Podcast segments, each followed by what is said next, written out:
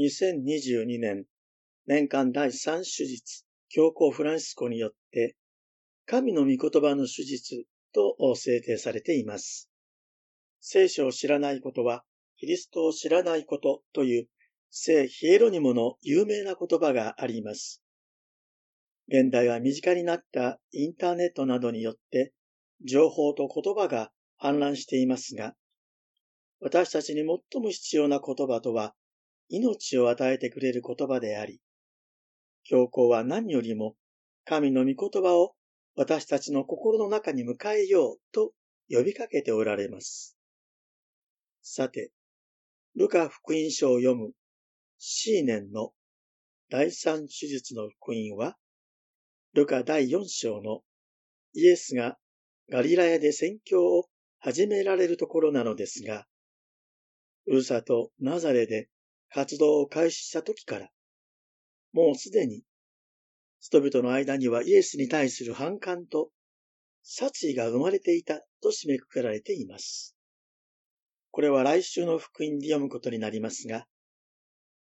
イエスが初めての説教を行ったとき、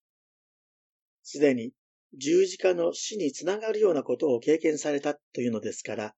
これは本当にすごい予告だと思います。今日は、イザヤ書を朗読された後に、イエスが語られたこの言葉。今日、あなた方が耳にしたとき、この聖書の言葉は実現したということについて考えてみたいと思います。イザヤ書に出てくる主のしもべは、囚われている人には解放を、目の見えない人に視力の回復を告げ、圧迫されている人を自由にするとあります。キーワードは解放と自由という言葉です。聖書の原文では解放も自由も同じギリシャ語のアフェシスという言葉が使われているのですが、結論から言うと、このアフェシスという言葉には、イエスの宣教活動の方針が凝縮されています。つまり、罪の許しということなのです。人間はアダム以来、神から離れてしまったために、悪の力にがんじがらめになり、その結果、苦しみを負って生きています。イエスはこの状態から人間を解放し、自由にすることが、ご自分の使命であり、これを人々に告げていくのだと宣言されるのです。これが、神の国の到来を告げる福音なのです。しかも、この福音をイエスは貧しい人に告げられます。貧しいとは単に経済的に抑圧されているというだけではなく、社会から排除されていることを指し、貧しい人とは、ユダヤ人共同体の隅に追いやられた人たち、そしてユダヤ人以外の違法人も含まれていました。さらにイエスはこれを主の恵みを年を告げることだと宣言されるのです。主の恵みの年とは、レビ記に出てくるヨベルの年のことなのですが、これは50年ごとに借金が帳消しになるという、誠にありがたい対策が実施されるという年のことで、例えば土地は元の持ち主に返され、借金で奴隷となった人は解放されるという、貧しい人々にはまさに恵みの時でした。イエスはこのヨベルの年になぞらえて、借金からの解放ではなく、罪の力からの解放を実現する。つまり、罪を許すという救いの実現を宣言されたのです。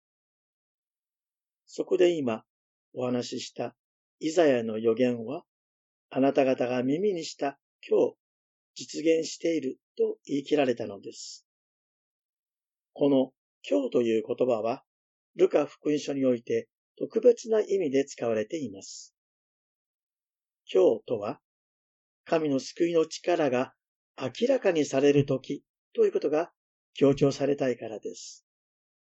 例えば、イエスの誕生では天使は羊飼いたちに、今日、救い主がお生まれになったと言います。また、徴税人ザーカイには、今日、救いがこの家を訪れたと言われました。また十字架上においては、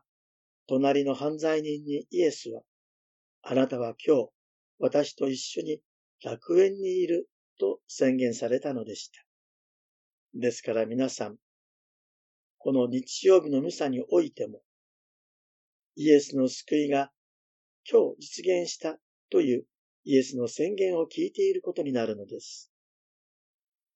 罪に囚われていた私たちに罪からの解放が告げられ、罪の支配に押しつぶされそうになっていた私たちに自由が告げられているのです。神の言葉が告げられるとき、必ずいつも救いの力が働いています。私たちが聖書に耳を傾けるとき求めていることは、御言葉の解説でしょうか？そうではありません。神が私に語りかけておられる恵みの声が聞きたいのです。私たちが聖書を開き、イエスの声に耳を傾けるとき、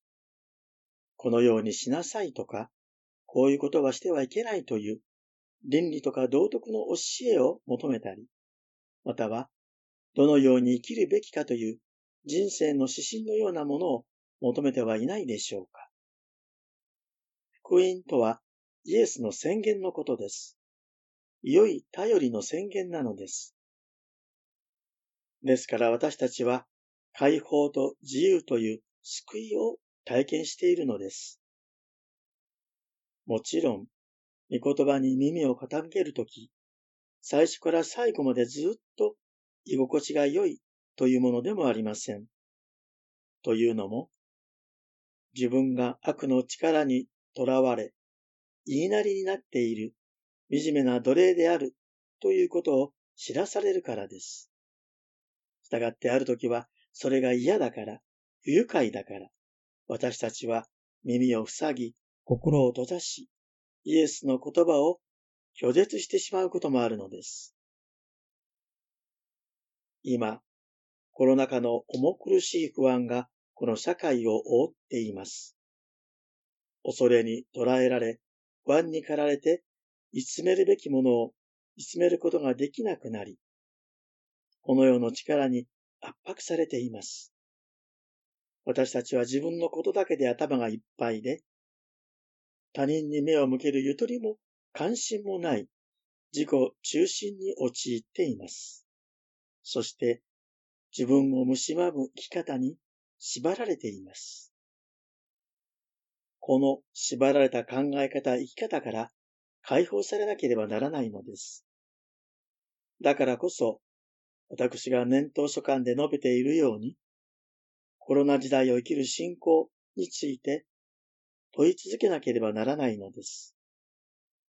道徳や掟を守ることで自分を縛っている窮屈な自分を素直に認め、